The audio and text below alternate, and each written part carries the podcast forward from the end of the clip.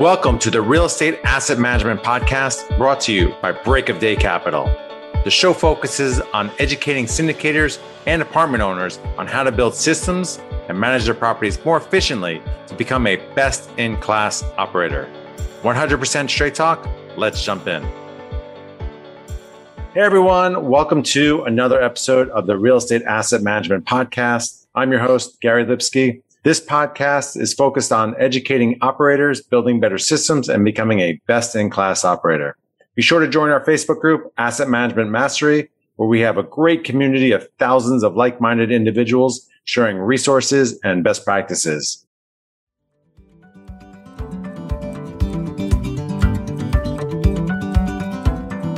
Choosing the right insurance coverage for multifamily properties isn't that complicated if you know who to talk to. At the Garzella Group, we're uniquely qualified to help you navigate the range of policy choices you have, and we're committed to saving you 30% in the process. We do intensive market research and have nationwide relationships, so we can find coverage other insurance brokers simply can't. We should talk. Go to quotenow.biz and we'll start the conversation.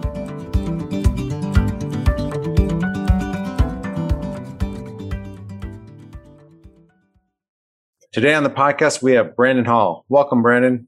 Hey, thanks for having me on, Gary. I appreciate it. Yeah, absolutely. Could you start by telling the listeners a little bit more about yourself and what you do? Sure. So I'm a CPA. I run a CPA firm called the Real Estate CPA.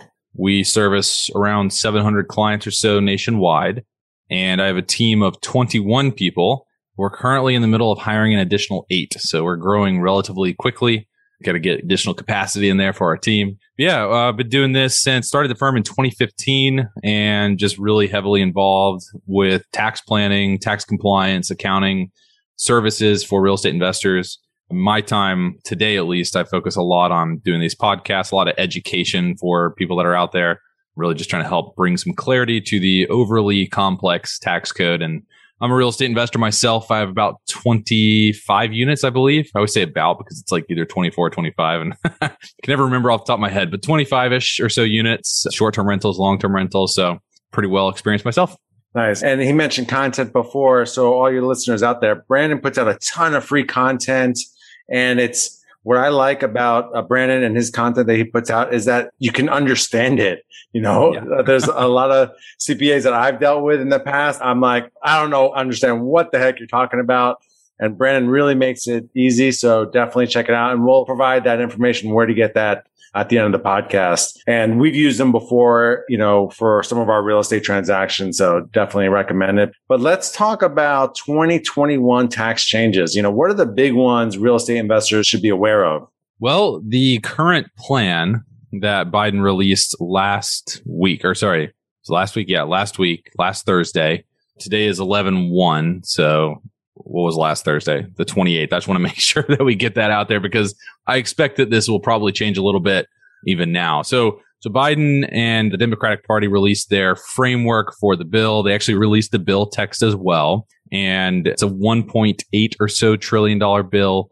And they have to figure out how to pay for that 1.8 trillion dollars over the next decade. They have to balance the budget. That's the whole, the whole thing behind this. Now, the Democratic Party, they've been struggling to get this bill to a vote. And the reason they've been struggling is every Democratic congressman or woman right now has veto power because while the Democrats have a majority, it's a very slim majority. So they're presented with this challenge of getting the social spending that they want, that all parties want, right? And you got the like super progressives and then you have the moderates, right? That could go either way. And so you have these people at the ends of the party kind of at war with each other, not only about the social spending, but also how to raise revenue for it. Who are we taxing and what are we taxing them with?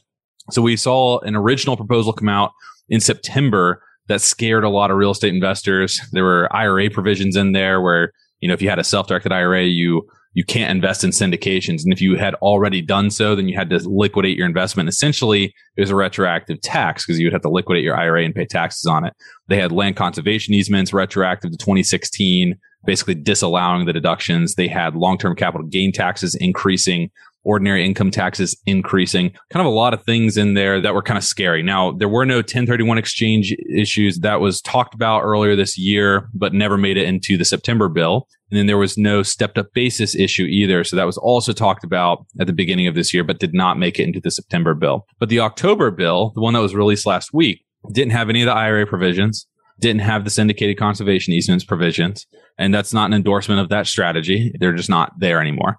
The long-term capital gain tax rate has been stripped out of the bill. The ordinary income tax rates have also been stripped out of the bill. So it's a pretty vanilla tax bill. I mean, they're primarily going to pay for this with a 15% corporate minimum tax and or corporate uh, alternative minimum tax and funding the IRS. So they're giving the IRS quite a bit of money to raise. They expect that IRS enforcement will raise $400 billion which is a pretty significant portion of the overall package.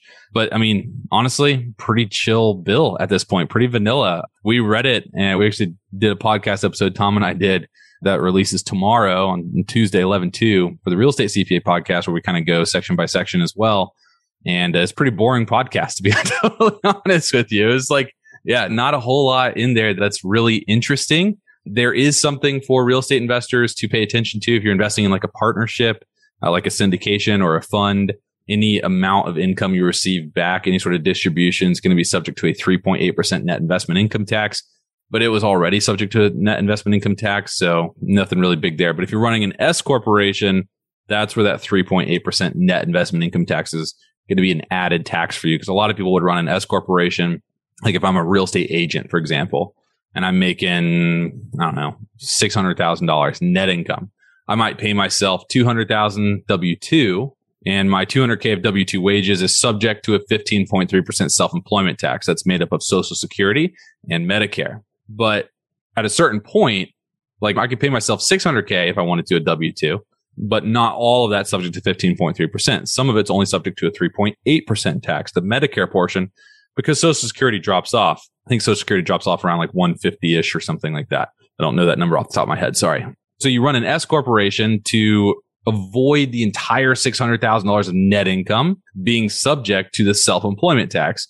And when you run an S corporation, only your W-2 payment is going to be subject to the self-employment tax, the 15.3. And then after the threshold, after social security is phased out, 3.8% tax. So what people would do is if I net 600K, I pay myself a $200,000 W-2 wage and the remaining $400,000 in my company, I just take as a distribution and I don't pay self-employment taxes on that. So it avoids the 3.8% tax. Well, they added this net investment income tax provision to basically say all income from all entities, like pass through entities like that, it's going to be subject to a 3.8% tax if you're earning more than 400,000 if you're single. And I think it was either 450 or 500 if you're married filing joint. And you're to have to pay this 3.8% tax, even if you're running that sort of W2 loophole get around and the purpose is to stop that loophole. So I think S corporations will become a little less impactful for high income earners. All right, good to know because I do have an S corp, but thankfully I get the bonus appreciation and and wipes it out. So good to know. Speaking yep. of bonus appreciation, so I know there's this, you know, kind of step down of this, the way I understand it. And it goes down to 80% in 2023 and then 60% in 2024. Is that still the plan or is that changing too? That's still the plan. Yep. So bonus depreciation starting in so 2022 is the last year for 100%. So if you acquire an asset, place it in service in 2022, you get 100% bonus depreciation on the personal property associated with that asset. But starting in 2023, that 100% number is going to phase down 20% every year until it reaches zero. And so that is still that's still in play. And even once bonus depreciation is totally phased out, you know, people have already started asking, which is great. We have clients that are like, you know, I want to plan 10 years from now. but we have people that are already asking like, Hey, should I worry about cost segregation studies? You know, if bonus depreciation phases out, like this whole real estate strategy that I'm implementing right now is not going to work. And it'll work and cost segregation studies will still be important and impactful because you're still front loading the depreciation. And, you know, we want to optimize that time value of money, right? A dollar today is worth more than a dollar tomorrow. So I want to get my tax savings now if I can. So we still want to do a cost segregation study. It's just not going to be as juicy as it has been. So break it down. So let's say, you know, we buy a $15 million property, you know, the cost seg with bonus is about 5 million on this property. What's realistically going to be? And I might be like totally hypothetical, but I'm curious, you know, what that will look like going forward. Well, so you would still get the same allocation to five, seven, and 15 year property. You would just be depreciating five year property over five years versus 27 and a half years. So you might, you know, being able to, you know, on a $15 million property immediately expense $2.7 million of bonus depreciation of property via bonus depreciation. Now you take that $2.7 million over five years, seven years, and 15 years, depending on how it's all split out. So you won't get 2.7 the first year. You might get I don't know, 600K or 700K the first year, something like that. Yeah, I think that's really important to know because I know a lot of real estate friends or have been freaking out over that. And, you know, it's good to know that there's still some good benefit there. Yeah. And hey, the 2027, I think, is when it reaches, if I did my math right, 2027 is when it reaches zero. It's a long time. It's a long time. I mean, you never know. I mean, we almost had the wealth tax, right, in this proposal last week that the Biden administration dropped, but they stripped the wealth tax out and opted for a surtax for uber rich people and people earning a lot of money. So, I mean, you never know. There might be changes coming down the pipeline that we can't foresee at this point. So, absolutely. Yeah. And a new administration brings right. their own changes too. So, yeah, extensions never, and yeah, all that fun stuff. Yeah. Anything that you know about that might be coming down the pipeline in 2022 as far as tax changes or? Well, yeah. So two things. The first is that this is still a proposed bill, it has not been voted on or, you know, put into law yet. So continue holding your breath. Apparently there's still ongoing democratic infighting, which means that it might still change and we might see different tax provisions come and go. So just pay attention to it, follow or email your CPA, see how you can get on their newsletter or follow us online anywhere. We're talking about it all the time. The second thing, the really important thing to understand about 2022, the IRS per this bill, if it passes, is going to get 44, 45 billion dollars specifically for enforcement. So they're, they're allocating a lot of money to the IRS, but 45 billion specifically for taxpayer enforcement. And what does that mean? Well, that means increased audits. So if you are earning a lot of money, you're investing in real estate, you're using, you know, tax losses to offset all your other income, start prepping now for a 2022 or 2023 audit. I would expect to see audit rates increase, you know, Q3, Q4, 2022 pretty drastically. And you just don't want to be caught, you know, red handed. You want to have your ducks in a row. You want to have all the documentation you need like in place. You can still change your facts for 2021 now because we're still in 2021. So do some thinking about how you can be proactive about defending yourself against some eventual audit. And are there certain things that you that cause red flags for your return? I know some people have said some CPAs that don't know cost segregation have claimed, oh, cost segregation is a red flag. And I haven't been told elsewhere that it was, but are there certain things that cause a red flag for an audit? Well, nobody really knows what a red flag is because there's no real data on it that people can point to. What they'll point to is like, you know, people that have Schedule C's have higher audit rates than people that have partnership LLCs and stuff like that. So there is some objective data, but there's really not, there's not like this like secret trove of all the red flags. And even if the IRS has them, I wouldn't be publishing them anyway if I were them. So will a cost seg increase your audit risk? You know, the cost seg itself won't, but the tax loss that comes from it could, depending on your other facts and circumstances. If you're in real estate full time and you're a real estate professional, no question about it, then no, a cost seg tax loss is not going to increase your audit risk relative to anybody else's. But if you have a full time W 2 job, or if your spouse has a full-time W2 job and you're claiming these big tax losses against that W2 job, then yeah, your audit risk is going to go up because now the IRS is questioning whether or not you understand the passive activity rules and if you can even claim that tax loss. So you just have to kind of think about how am I ultimately going to substantiate whatever tax position I'm claiming? And our stance is, hey, even if you do think it's going to increase your audit risk, as long as we feel like we can win, we can substantiate the tax position, then we're going to do that. We're going to substantiate it today. We're not going to substantiate it five years from now because people that lose, or three years from now, because people that lose audits are the ones that think about it way too late. They get the audit letter and then they start their time log for real estate professional status, right? They get the audit letter and then they start creating a receipt management system to track all their business expenses those are the people that lose audits routinely. We've helped them. And a lot of times there's nothing that we can do except just try to reduce penalties. But the people that win audits are the ones that are organized They take this very seriously in terms of making sure that their documentation is in place, their T's are crossed, their I's are dotted. And uh, I mean, think about it. You got an auditor who's trying to close a bunch of cases. And if you, out of the 15 that they're trying to close, you're the most organized, you're the most put together person, they're just going to pass because they know there's not a whole lot of tax revenue there for them to come in and grab, right? They're going to go after the people that are unorganized that they know are making stuff up retroactively. So, yeah, I mean, there are definitely positions that increase audit risk whether or not cost seg does just kind of depends on your other facts and circumstances, but you know, expect to be audited. Expect to be audited. If you play with the expectation that you will be sitting down with an IRS agent at some point, then you'll take it a little more seriously today and you'll document what you need to today.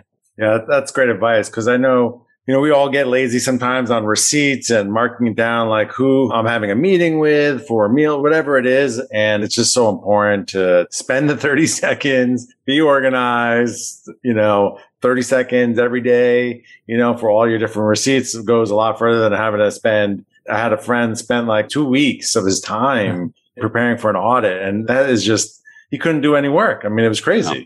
Yeah. I mean, you have to handle it, right? When an audit comes, you have to handle it. You don't have a choice at that point. And it does take a lot of time, especially if you're unorganized. And you're right. If it means you have to take leave from your job for multiple weeks, that's what you have to do, unfortunately. So yeah, make it easier on your future self by documenting everything today. And just last note on this, you know, we've gone through an era where nobody is scared of the IRS, right? Like everybody thinks it's a joke.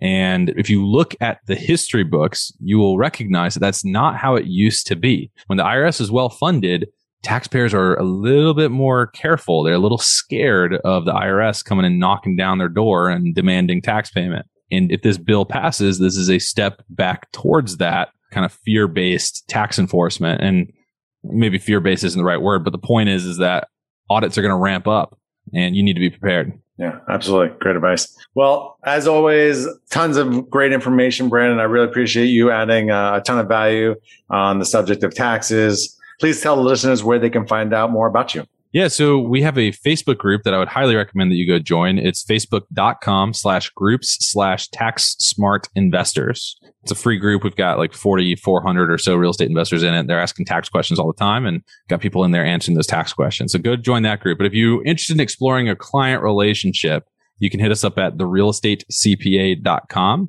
and can explore our services there. We've got, we actually just rolled out a brand new sleek looking website, but it's got a lot of good information on there in terms of how we work and what our prices are. And you can check that out if you're interested. All right. Awesome. Awesome. To all of our listeners out there, thanks for listening. And if you like this episode, please head over to iTunes and Stitcher, like, subscribe, and review this podcast as it will help us grow our audience and reach more people. And if you'd like to learn more about what we do at Break of Day Capital, head over to breakofdaycapital.com and sign up for our newsletter. We'll talk to you next week. Hey, everyone. If you like what you hear on my podcast and want to learn more, check out my Amazon best-selling book, Best in Class how to manage your multifamily asset, avoid mistakes, and build wealth through real estate. And if you want to take your learning to a whole nother level, register for my asset management course available on assetmanagementmastery.com. I'll share all the things that we do and many of our resources to help you become a best in class operator. Go to assetmanagementmastery.com and step up your game today.